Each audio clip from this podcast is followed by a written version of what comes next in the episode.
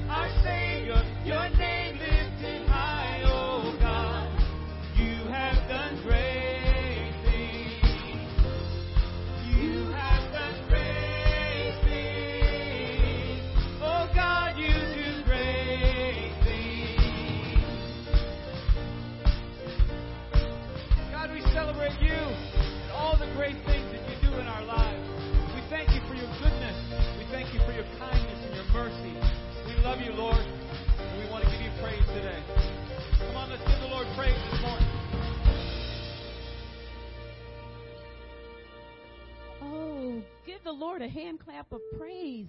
Like you love the fact that He woke you up this morning, that you're grateful for the fact that He loves us and that He's always doing good things in our lives. Amen. Amen. This morning, our scripture is found in the 126th chapter of the book of Psalms, and this is what the word of the Lord reads. When the Lord brought back his exiles to Jerusalem, it was like a dream. We were filled with laughter and we sang for joy. And the other nations said, What amazing things the Lord has done for them. Yes, the Lord has done amazing things for us. What joy. Can we pray? Dear Heavenly Father, we thank you for this day. We thank you, Lord for hanging the sun up in the sky to light this earth. We thank you, Lord, that you woke us up this morning. We thank you, Lord, that whether we have a song of praise or whether we're trying to get to have the song of praise, that you gave us the unspeakable joy that you gave us through salvation, that we're here, that we're worshiping you. So, Father, we ask that throughout this worship experience, that the songs that are sung sound like sweet music to your ears. When we read your word, Father God, please let it penetrate our heart. And as we hear a message from you, from our from your manservant, the angel of this church, Lord, let that word not fall on fallow ground. Let us be inspired to do what you created us to do. Don't let anything get in the way of your purpose in our lives.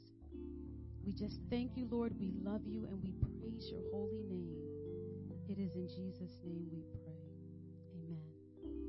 You may be seated.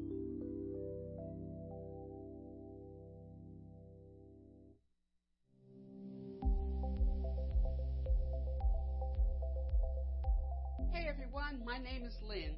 Welcome to CTC and thanks for spending part of your weekend with us.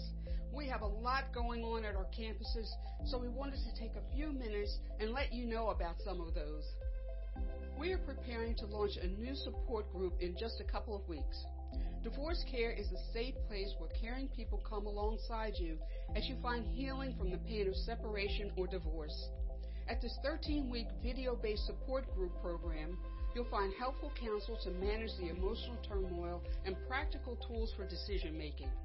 This group will be facilitated by Dorothy Dan and will meet Tuesday nights from 7 to 8:30 p.m.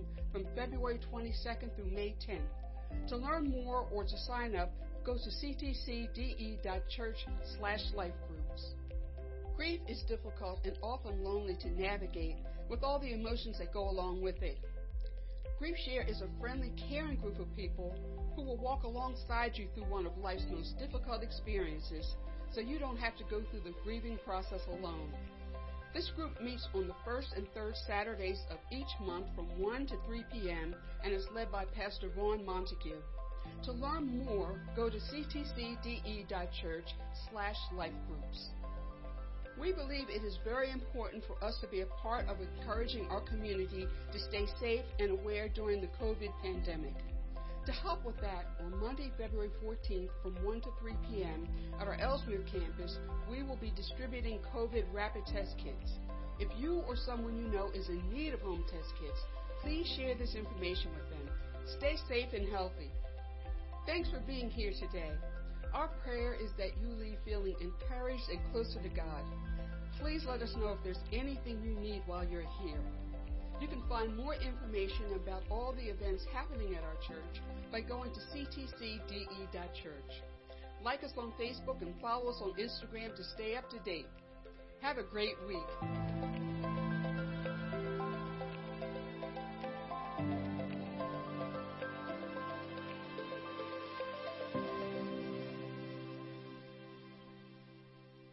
Morning, everyone. Good morning. Good morning. Nice to see all of you, and nice to see, sort of, see everyone online. Good morning, and welcome. Thank you for joining us today. Um, so, if you are new here, again, welcome. So, before you leave, once you go out the sanctuary and go to the left, you'll see the Welcome Center, where you will receive a free gift and be greeted by someone from our pastoral staff. And again, it's a welcome center, so you can look around there. It's really nice and get the chance to, you know, meet new people around the congregation. And for those of you online, you can simply click the New Here button at the top or the bubble that just popped up in the chat. And again, back to everyone else in person. Whether you're at your seat or at your table, you will see a Connect card where we would love for you to fill it out so we know that you were here today. And also, you can write down a prayer request too because we're always praying for you. And again, same goes for all of those online. You could either click the Connect card button at the top or the bubble that just popped up in the chat. Thank you. Great to see all of you here this morning. Great to have all of you here this morning as we gather together uh, to worship our Lord. And as we think about uh, the ways that we worship God, I just want to say, take a moment and say thank you and tell you something about the impact that you all have uh, in our community because of your generosity, because your willingness to serve, because of your willingness to pay attention to the neighbors who are around you. A couple of years ago, we used to have a meal that we served uh, out of the Elsmere campus, and uh, uh, it was on Thursday Thursday late afternoons, and the people from the community would come, and uh, it was a very small crowd, but there was one gentleman that came every week. His name was Butch. Uh, well, we, we stopped that program after a while, but we kind of stayed in touch with Butch now and then. We learned just after Christmas this year that Butch had passed away, and we only learned this a couple weeks ago. And uh, so we started asking, well, what happened to Butch? Where did he go? What, what's going on with him? And Pastor Sharon from the Elsmere campus started making some phone calls and couldn't find any information about Butch. So she went through the funeral directors that she could, and finally found that Butch's body had been placed in the county morgue and it was labeled indigent because they couldn't find anything about this man. Now, Pastor Sharon had heard that he was a veteran and thought he deserved a, an honorable burial in the veteran cemetery. Turns out, as she explored that, she discovered that he had a plot in Grace Lawn Cemetery with a headstone on it, with his name on it, and the, the woman that he had lived with for many years was also buried there, and she she was buried there with him.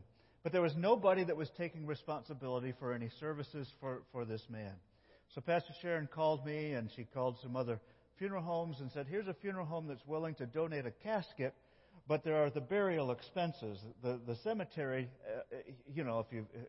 Maybe you haven't buried anybody yet, but it's expensive to open a grave and to place it in there. So, because of your generosity, we went ahead and said, hey, we're going to, we're going to do this for Butch. So we've got a picture here that we want to show you of uh, a few of us gathering this last Tuesday at Grace Lawn Cemetery, and there's Pastor Sharon. And some of his, his uh, childhood friends showed up, and some other neighbors from the street on which he lived, and a couple members from the church. So I just want to say thank you. And the point, part of the point is this we are able to do these kinds of things because we can act quickly because of your generosity. Because you say, God, I'm going to give to my local church because you tell me to give and it's good to give. And our church finds out these kinds of things and they need to have the resources available quickly so that we can make these kinds of decisions. And I just wanted to take a moment to say thank you for your impact on a street.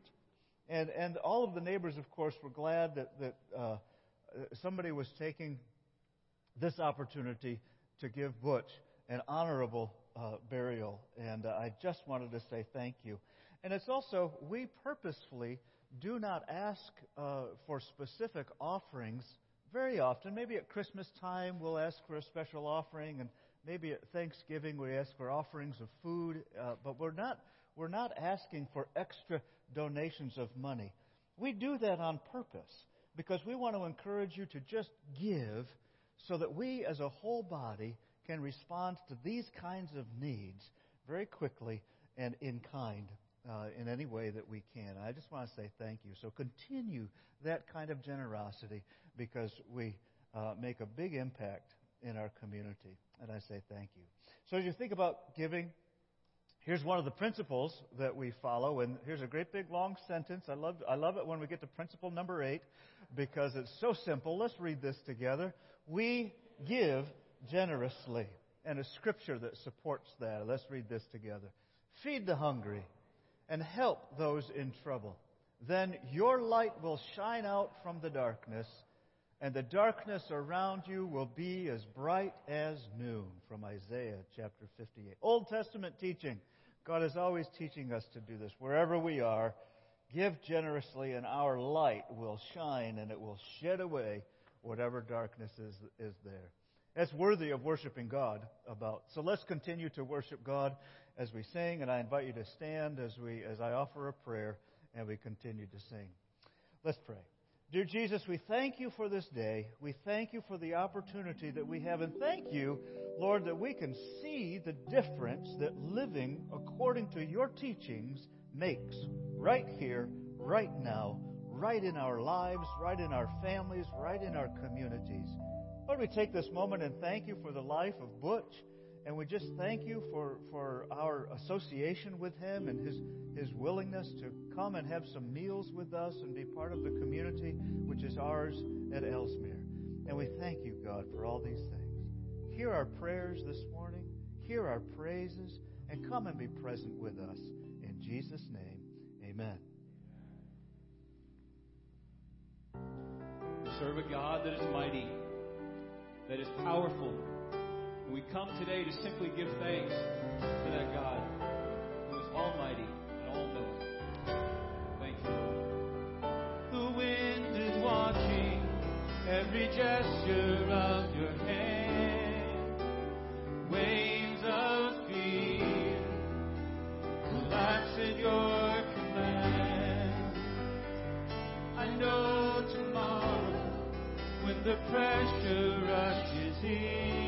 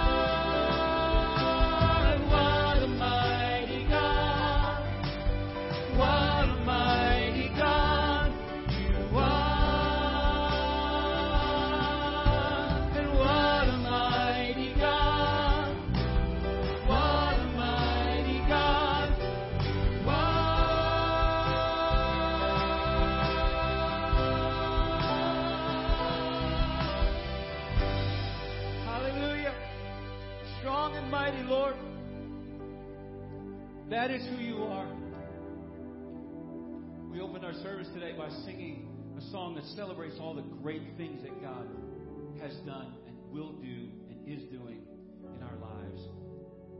But I want you to know today that God is worthy to be praised just because of who He is. Even if He didn't do all that stuff, and we all, how many people like stuff? I love stuff.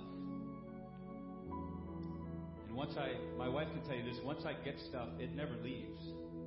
It just keeps accumulating. And I pass that along to my daughter, much to my son in law's dislike. But we all like stuff. We all love to be blessed. But God is.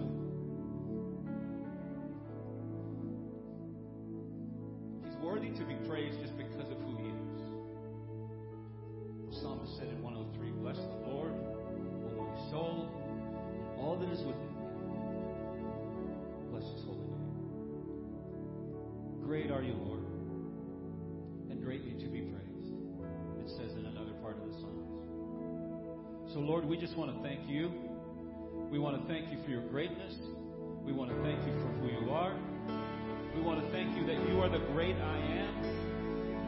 We worship you today. Your greatness just because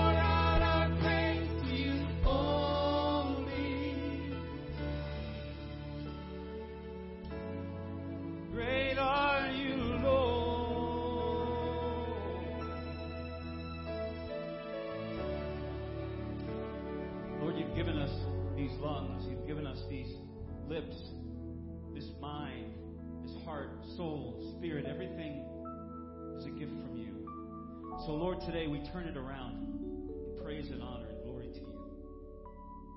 Because you are great and greatly to be praised. So, God, we want you to know that we recognize today you already know how great you are. Lord, we want to, as hard as it, as hard as it is for us to wrap our brain around this concept, God, help us to, as best we can, understand that you are far greater, that you are far higher, that you are far more powerful than we can even imagine.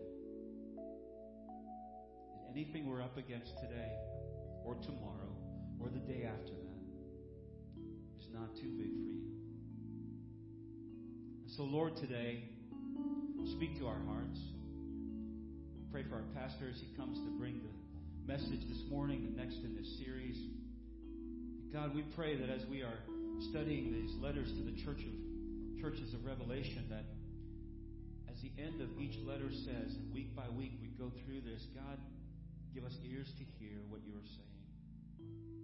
And not only to hear, but to act, to repent, to make a change, to be different, to make a decision for you today and every day.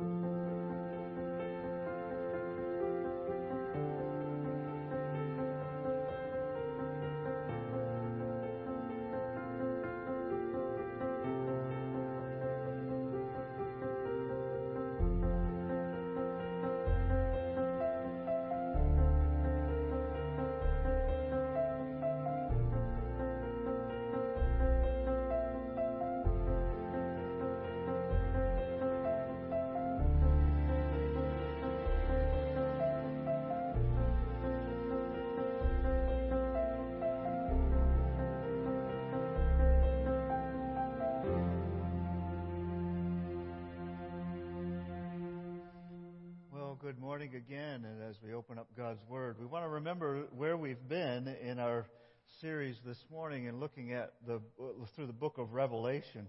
And uh, just to remind you, the book of Revelation was written to us to encourage us, to inspire us, to. Are you kidding me? Well, okay, I'm a little bit busy right now, so you're just going to have to wait. Okay, sorry written to inspire us, to instruct us, to encourage.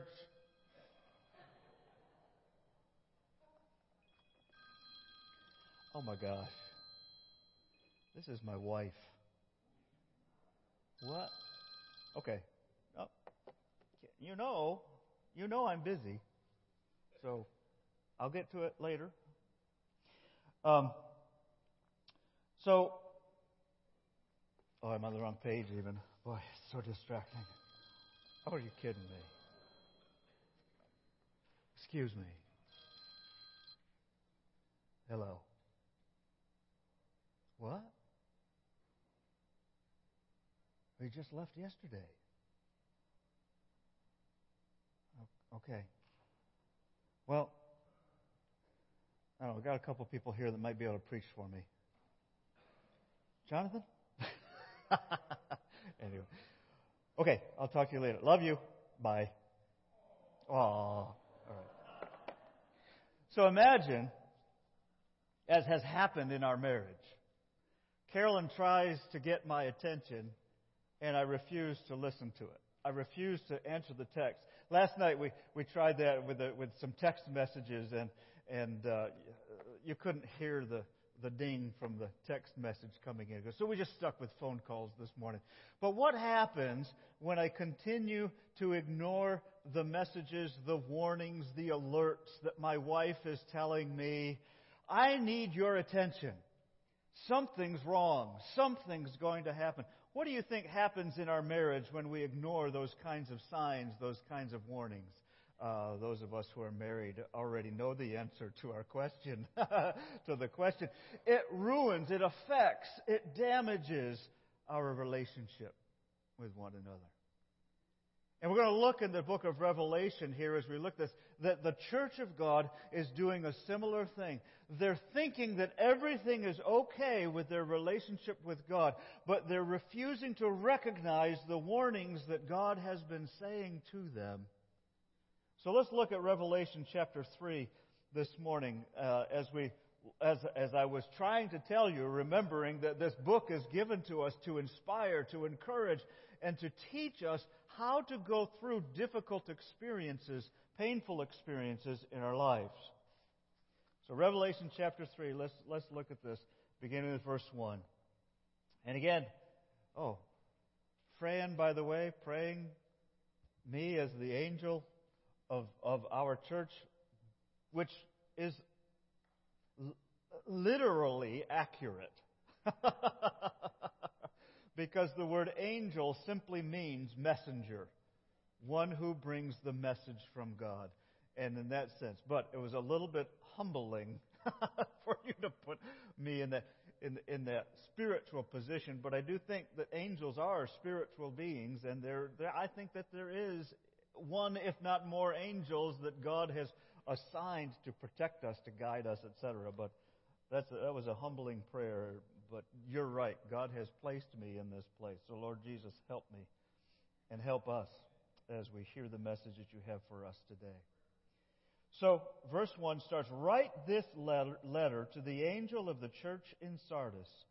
This is the message from the one who has the sevenfold Spirit of God and the seven stars. Remember, in each of these letters, we're seeing Jesus pointed out in some way. And, and and this time, the description that refers to Jesus is the one who has the sevenfold Spirit of God and the seven stars. Now, this is a very, very um, graphic and um, symbolic reference that I'm not going to get into the, the symbol of the seven spirits and the seven stars today. We're going to just go right on to the message, and if you're wondering what does that mean, I guess that'll be the homework for you for this week to do a little bit of research, figure that one out. But let's go on with the next verse. It says, I know all the things you do. And we've heard this phrase in each of these lessons. God knows what we're doing. God knows who we are, what we're thinking, and what we're doing about it. And in the other, in, in, contrast to this letter, the other letters that we see, there was a great compliment that God was giving to the people. It was like, I know the love that you have for me and one another. I know the work that you've done. I know the suffering that you have endured. But in this one, all God says, I know all things you do. You have a reputation. Is that a compliment? Mm, we're not quite sure yet. but it doesn't sound like one. Kind of sounds a little bit neutral and a little bit threatening. And your reputation is that you're alive. Now we talk about churches, this church being alive, this that, church being dead, this this group. Uh, things are happening, and and he, the, the the church in Sardis is a church that appears to be alive. What does that? What do you think that means? To me, it, it means they might be active. There's a lot of busyness going on in the church. To me, it might they would appear to be worshiping God. Maybe they're maybe they've got the best musicians, and in fact, the, the, the city of Sardis was known to be a place. Actually, in history, we know this from sources outside of the Bible. The city of Sardis was one of the first places in the world where they know that they started to mint coins, gold and silver. So, so Sardis is like the Fort Knox, what we would know as the Fort Knox, where, where our nation at one time stored all of its gold or much of its gold in, in Fort Knox. Sardis was that place. And they were known for this. And it was also a, play, a, a, a, somewhat of a royal place. So the best and the brightest would be there. And you would expect, ah, I guess I'm thinking in the United Methodist tradition, as, as we go through our cities, there's always a, there's always a, a primary United Methodist Church in every city. Sometimes it's First United Methodist Church.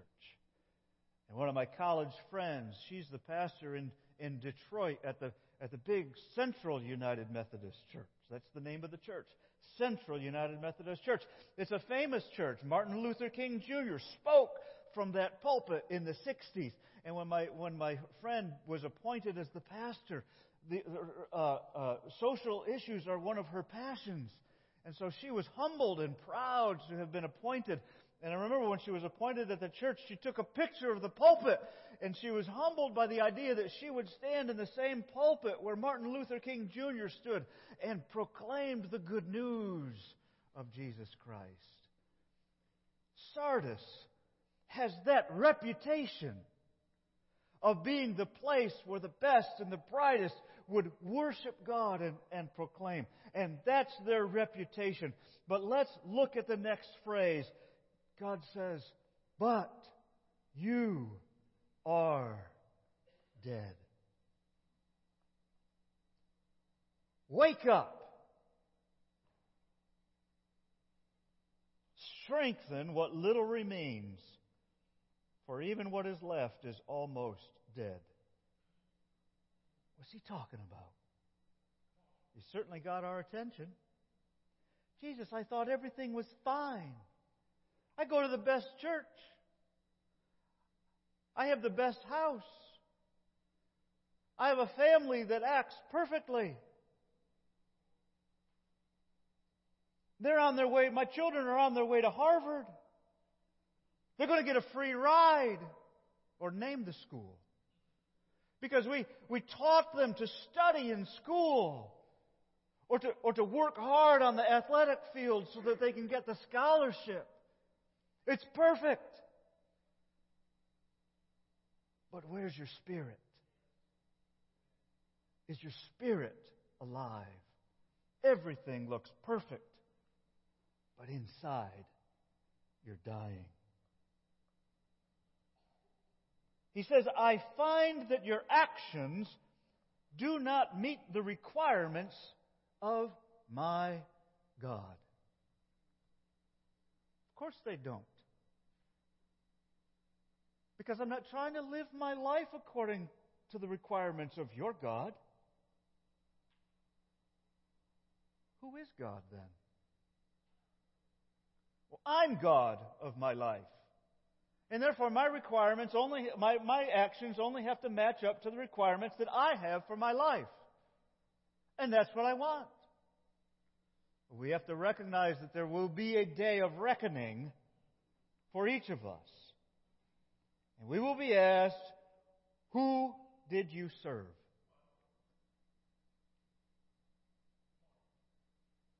Which God did you pay attention to? And God is saying to this church in Sardis, this church that proclaimed to worship the one and only God, proclaimed to worship God of Abraham, God of Isaac, God of Jacob, proclaimed to worship God of all creation, but their actions still do not meet the requirements of the one they claimed to be their God. They're in trouble. And they're dead because of it. And God says, Go back to what you heard and believed at first. Hold to it firmly. We heard this in all the other letters also. Hold firmly. Repent. Repent means to turn around. Repent.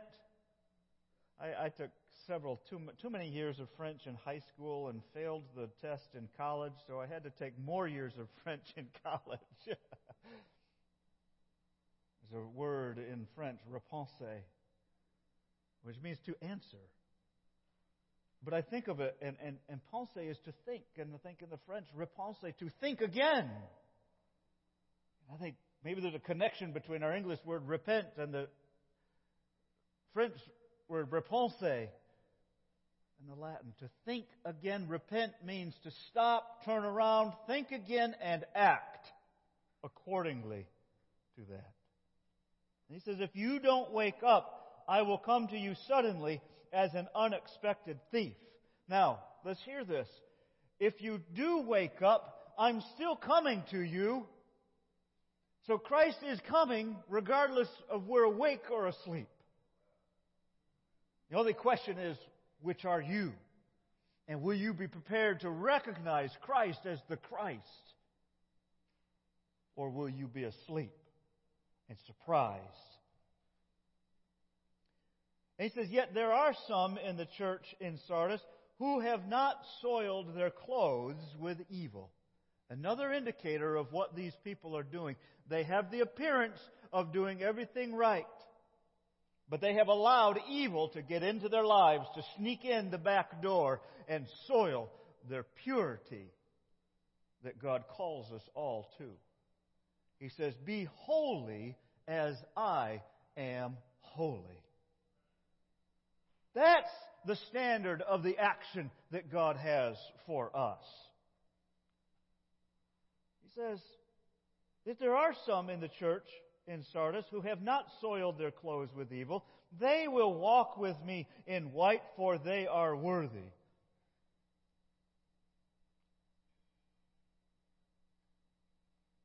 White simply is the sign of purity. It has nothing here to do with race. Yeah, you're welcome, Pastor Vaughn. For they are pure, they are worthy. All who are victorious will be clothed in white, in that purity of God. And he said, I will never erase their names from the book of life, but I will announce before my Father and his angels that they are mine. Who is this? She's mine. We need to hear that. Who is this? He's mine. Who are you? I'm His. Can you say that? I hope so. Don't go another day without the confidence of knowing that you are the Lord's. Anyone with ears to hear must listen to the Spirit and understand what He is saying to the churches. We've already mentioned in previous, in contrast to the previous letters, Sardis receives no compliment before they receive the complaint. I don't think they receive much of a compliment. They have a reputation of being alive, but you can't get that sentence out without already hearing the but that is coming after it.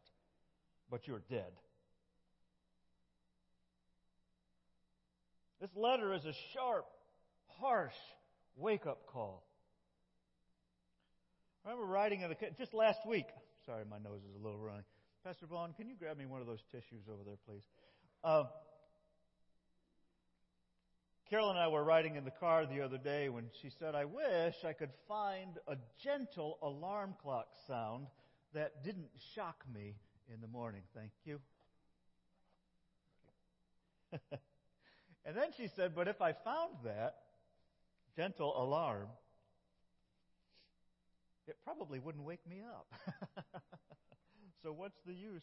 Many of us will remember the harsh sound, and I see videos uh, uh, uh, online about you know memories from the 1970s, the 1980s, and one of the videos I saw showed this alarm clock that was probably one of the most popular alarm clocks in the 1980s, and probably some of you some of you probably still have this, and it makes that beautiful sound that goes. Eh, to take the microphone off just to save the guys downstairs down that horrible sound. And my son, even though he, he wakes up to the, the alarm on his phone, has that sound from the 1980s because he is a very sound sleeper. How asleep are you in your relationship with God? Jesus has got to shock this church into a different reality because they are headed toward death and they don't even know it. Perhaps you or I need a reality shock to something in our lives.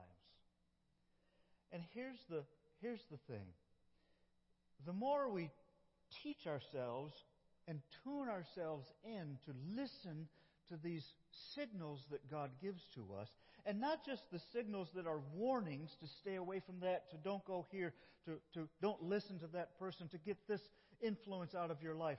The more we tune those things out, the more we can tune in what God has given us in the positive sense to how to live our lives. He's given it right here in His Word. This is how I want you to live. The phrase, the phrase was, your, your actions do not match up to the requirements of my God. What are the requirements of my God? And I said, Be holy as I am holy.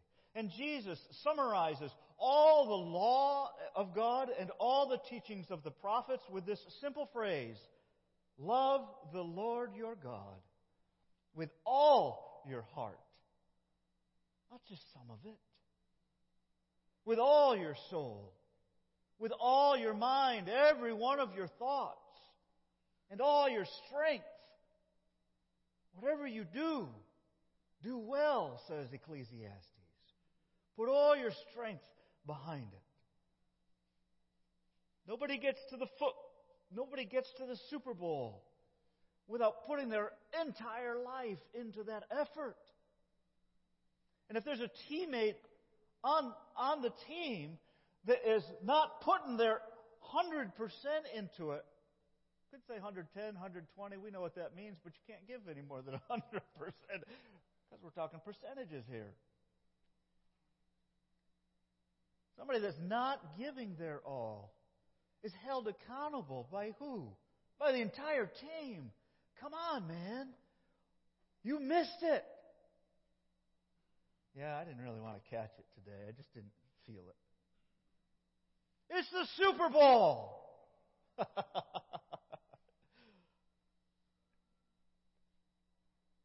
Love the Lord your God with all your heart, with all your soul, with all your mind, and all your might. And with all that effort that is given to love God, Jesus says the second command is just like it, equal to it. Love your neighbor as yourself. You know, I, I don't I don't say this to brag. I didn't show us the the the picture of us standing in the cold at Butch's funeral to brag on us.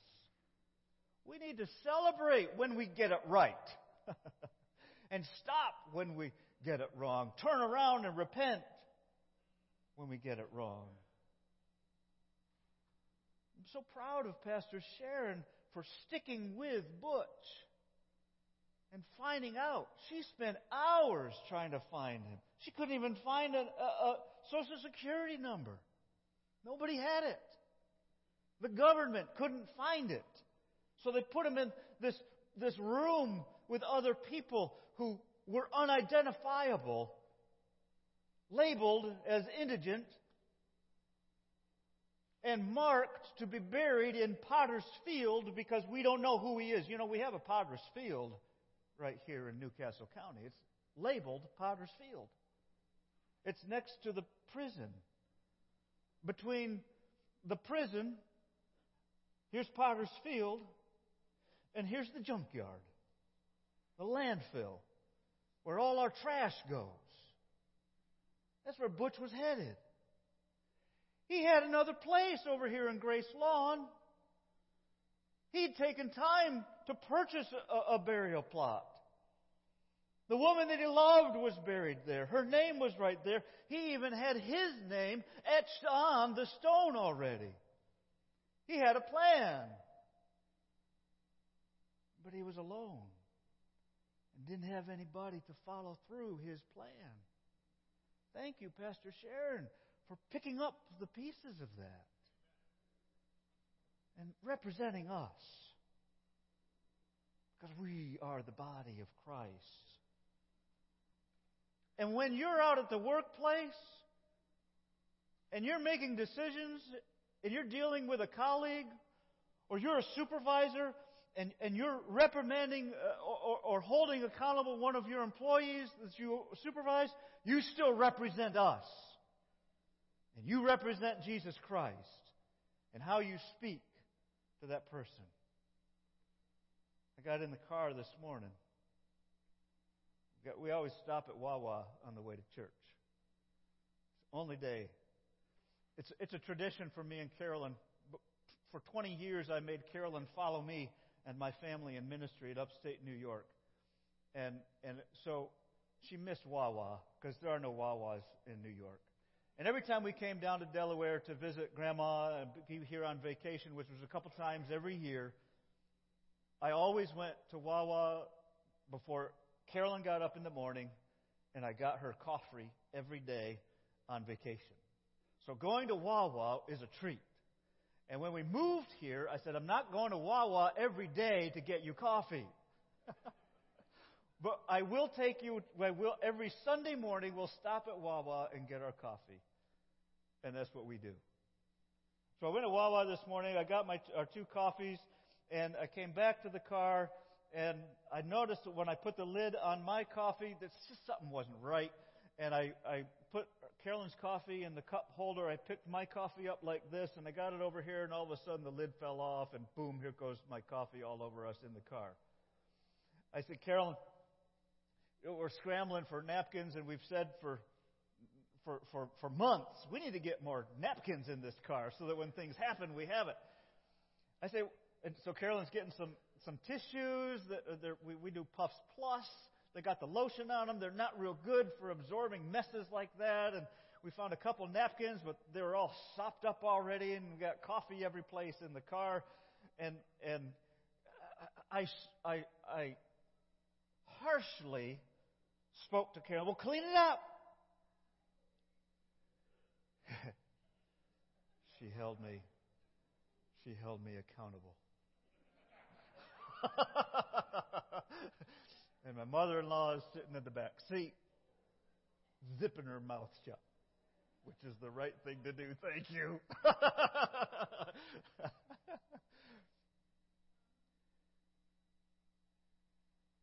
and Carolyn said, Your words were fine, your tone was not.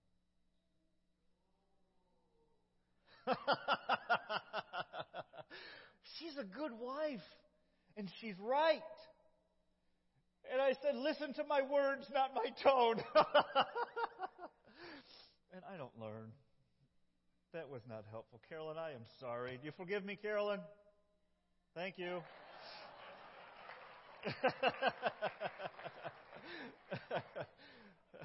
What's she going to say? there are lots of people watching. Your actions do not meet the requirements of my God. Be holy as I am holy in every way. Love the Lord your God with all your heart, soul, mind, and strength. And love your wife as yourself. And love your neighbor as yourself. Remember the days before smoking was made public? Or before smoking was banned in public places? You'd go into a restaurant and there's one or two people smoking at a table beside you, and if you were a non smoker, you still came out smelling like smoke. Remember the day I woke up one morning with a horrible odor in the house. I was, I was a junior in high school, 15 or 16 years old. Horrible smell in the house. Mom had gone off to some kind of convention. I don't know where she was. My sisters were uh, my my my, uh, my sisters were at college, and my brother was at college, and it was just me and Dad at home. I was a junior in high school, so I was responsible to get myself on the school bus, which wasn't a problem. I, w- I was certainly capable of doing that. But I woke up and there's this horrible smell in the house, and I can't get uh, rid of it. And it, it, I promise it wasn't me. A skunk had crawled under the house in the night, and something had bothered that skunk, and there was a fight. Maybe it was a cat. That skunk had sprayed all over the place. And everything in the house smelled like skunk. And my nose had gotten adjusted to it, so it wasn't as strong to me as it really was. And I thought I was okay. but there was a stench about me.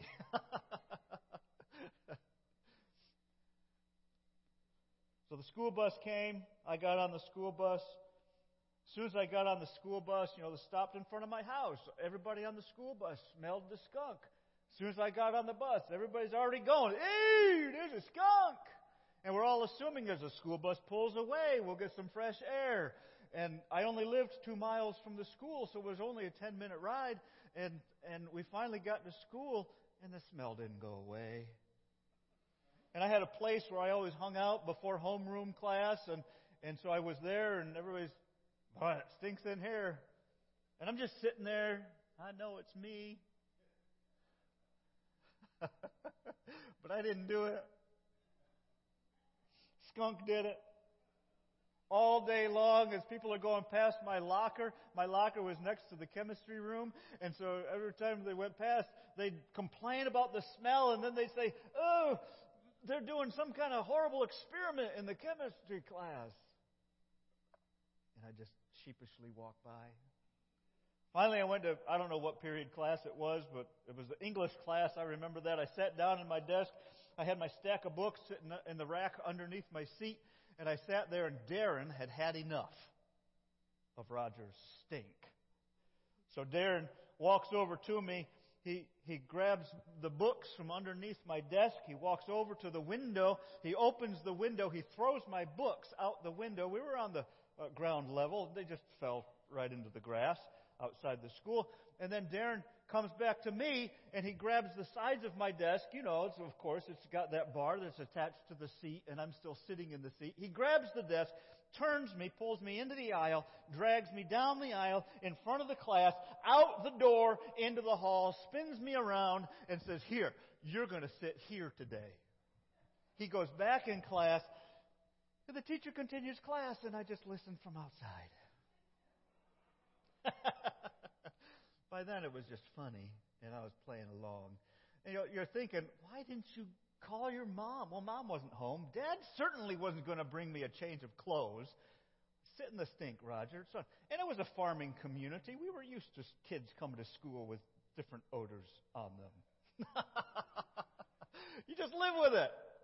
Some of you remember Sussex County and the chickens that used to be there. My wife grew up to an elementary school in Sussex County that was right next to a chicken farm, and they sat there in the smell, so don't complain so much. I thought everything was okay, but it was not. What's going to wake us up from the reality in our lives that there's a stench in there that God wants to cleanse, God wants to purify, God wants to get it out. I've spent quite a bit of time thinking about this question. What does it take to wake us up? We've all been there. We've all made realizations in our lives that, that we said, oh, I got to change something. I got to go a different direction. And we wonder, why did I wait so long to take make this change? What wakes us up? I have one answer. It's the best answer I have. And I think it's true. But you're not going to like the answer. Because I don't like the answer. And it's a simple four letter word. Probably not the one that you're thinking. And that four letter word is P A I N. I hope I spelled that right. Pain. We're such stubborn human beings that we generally don't make these kinds of changes in our lives until, until the pain of staying the same is greater than the pain of changing. Some of us say, I hate change. Of course you do. So we sit with whatever situation is not good until it gets too painful then we're willing to make the change because the pain of changing suddenly is easier than the pain of staying the same. If you're one of those people, stay there. Stay there. Keep doing what you're doing. Keep thinking what you're thinking. Keep going down that painful road. But I'm telling you, you don't have to. I wish that another four letter word compelled me always to, to follow God, and that four letter word is L O V E. But here's what happens when I experience somebody loving me, I want to be with that person. But I want to be with that person and experience the love that they've got as well as continue to do the same thing that I've always done because I like it. But it's causing me pain. And it's taking me down a road that leads to death. And I can't. But I want this love. And that's exactly what God is describing in this church. You have the appearance of loving, but you're really dead. You can't have both.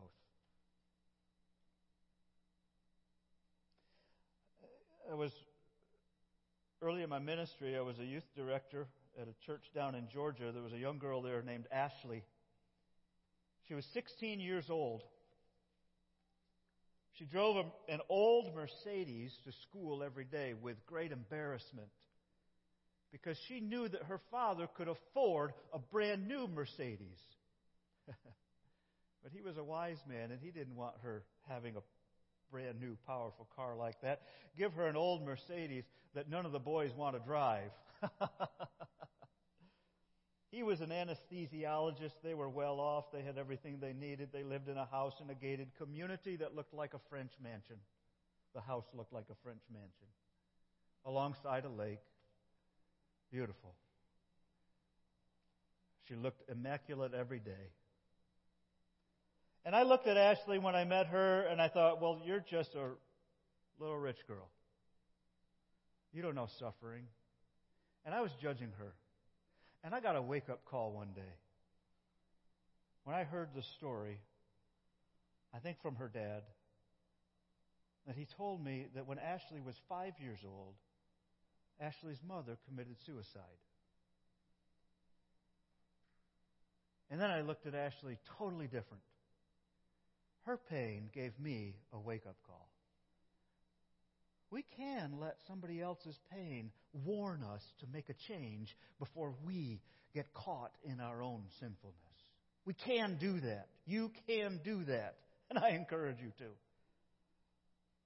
Then one day I took the youth group on a mission trip to the same organization that we last summer sent our youth group to in, in the Appalachian Mountains. So this was back in 1989. Ashley and 14 other teenagers and a few other adults and I went to the Appalachian Mountains to help repair homes. And Ashley, she went there with all of her uh, affluence. She had her. She went out shopping and got nice outfits to wear. She knew it was going to be hot. She took all of her makeup. She took her hair dryer. She took the curling iron. All this stuff. She used it one day and she realized, well, this stuff isn't going to work up in the holler. And Ashley never expected that by the third day on that mission trip, her life would change. Here she was. She'd fallen in love with the children in the family that we were helping rebuild their tiny little home that was smaller than the stage on which I'm standing. Had four rooms in it. And we were putting drywall up inside so that they could be insulated and warm during the winter. Ashley's life was changed because she saw the way some other people lived. We can get off that road that leads us to hell before we experience the hell. And I encourage you to do so. How do we get off it? We trust in Jesus Christ. We give our lives to Jesus Christ. What causes us to wake up? I think it's often pain.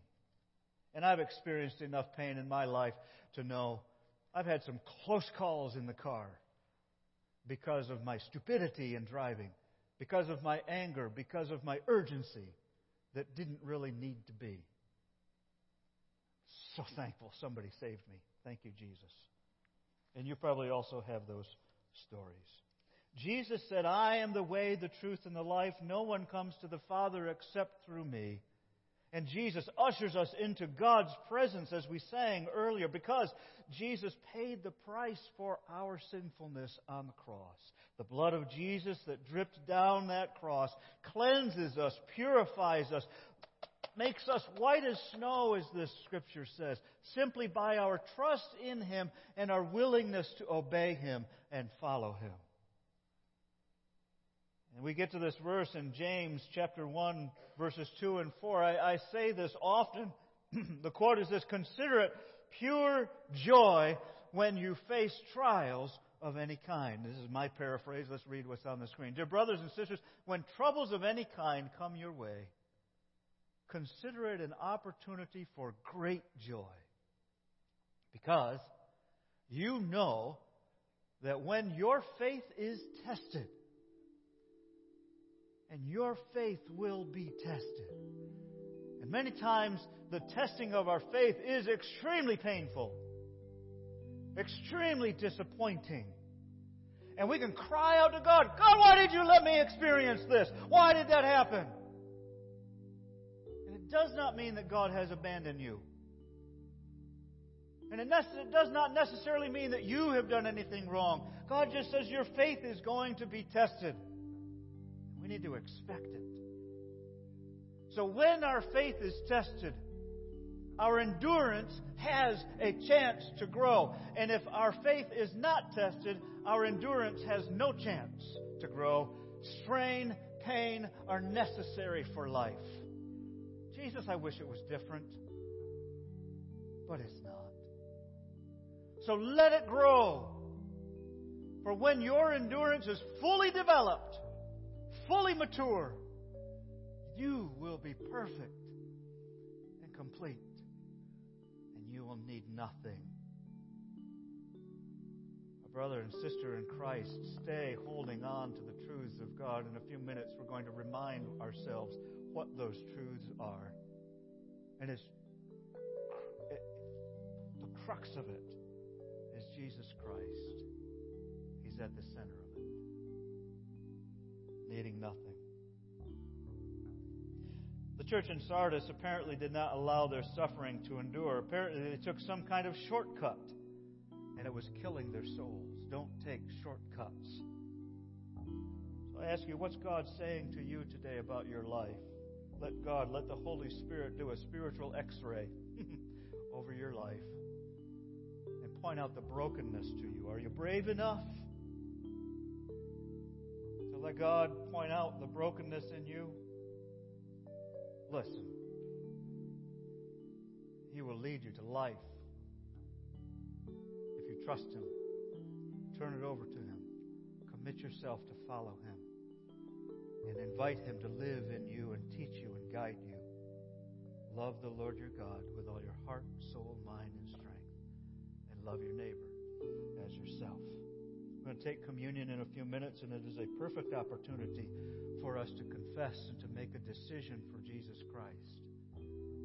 And I know some of us, many of us, probably have already made that decision. Jesus, I will follow you. Jesus, I receive the gift of the forgiveness that you won for me and that you're offering to me. I take it.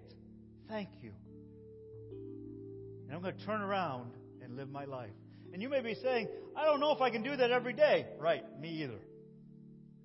But every day I say, Jesus, here I am again. I need your help today. Come and fill me once again with your presence. And He does. I'm still growing. I'm not perfect. We're all growing. We're all becoming pure as Christ is pure. Be holy as I am holy, says our Lord. Uh, we have some documents, ancient words that we say often, and we're going to say them in a few minutes, that proclaim what it is we believe. We call it the Apostles' Creed. There are other different creeds that say similar things, but I invite you to say these with me. I invite you to stand with me, if you will, or if you're at home, follow along.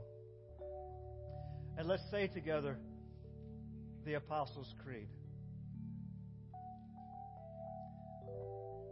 I believe in God, the Father Almighty creator of heaven and earth.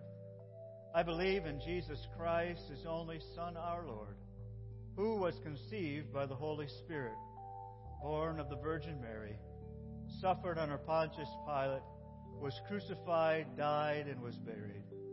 He descended to the dead. On the third day he rose again. He ascended into heaven. He is seated at the right hand of the Father and will come again to judge the living and the dead.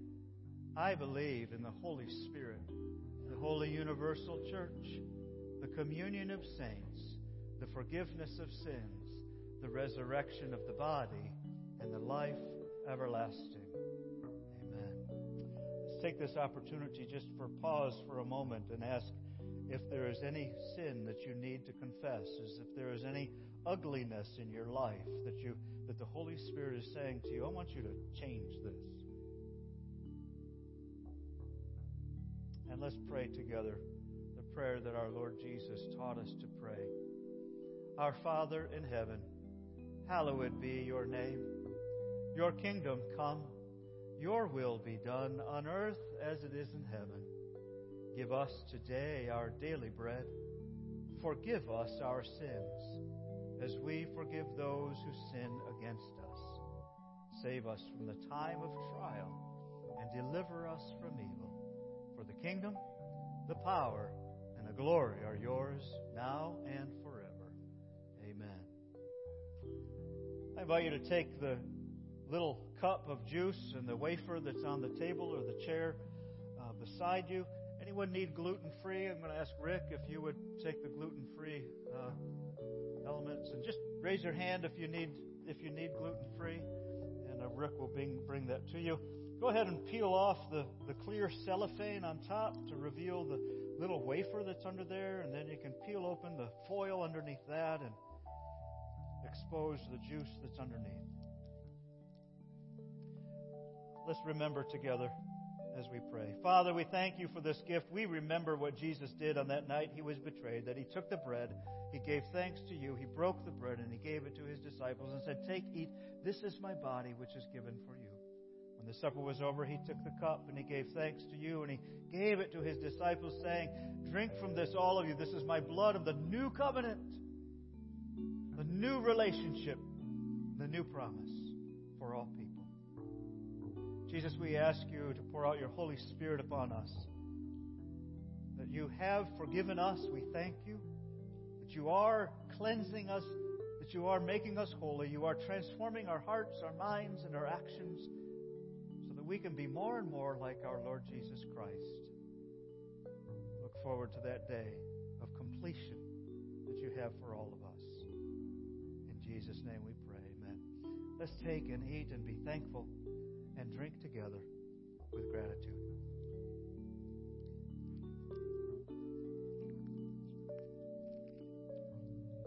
Heavenly Father, we thank you for this gift that you have given to us, for the peace that you give to us, for the hope, for the purpose, for the strength to live lives as you desire us to live. Thank you, Jesus. You're merciful, mighty, and kind. And we praise you and worship you in Jesus' name. Amen. I invite you to continue to come if you want to come here and prayer, pray at the platform area, or you want to meet somebody at the um, prayer stations uh, for prayer. I invite you to do so. Let's continue to be in prayer as we sing. spend some time in the presence of the Lord today. You've heard the invitation. Folks at the prayer stations, the front is open. God, we just want to be where you are. We want to be in your presence. Fill us, Lord. Help us to see where we need to turn around. God, we give ourselves to you today, every bit of us.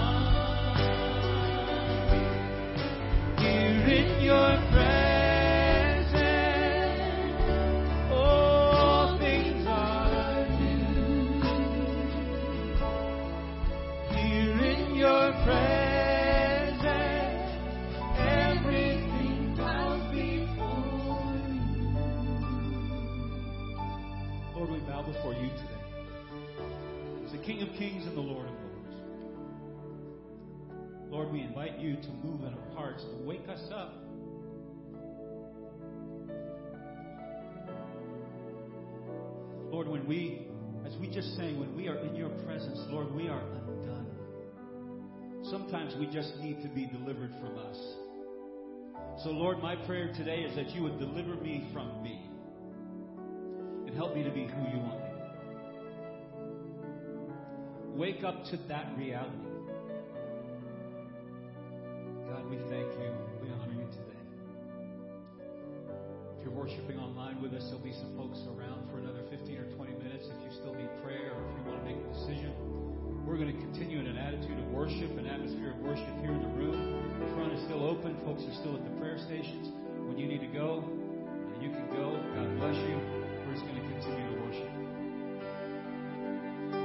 And here in your presence.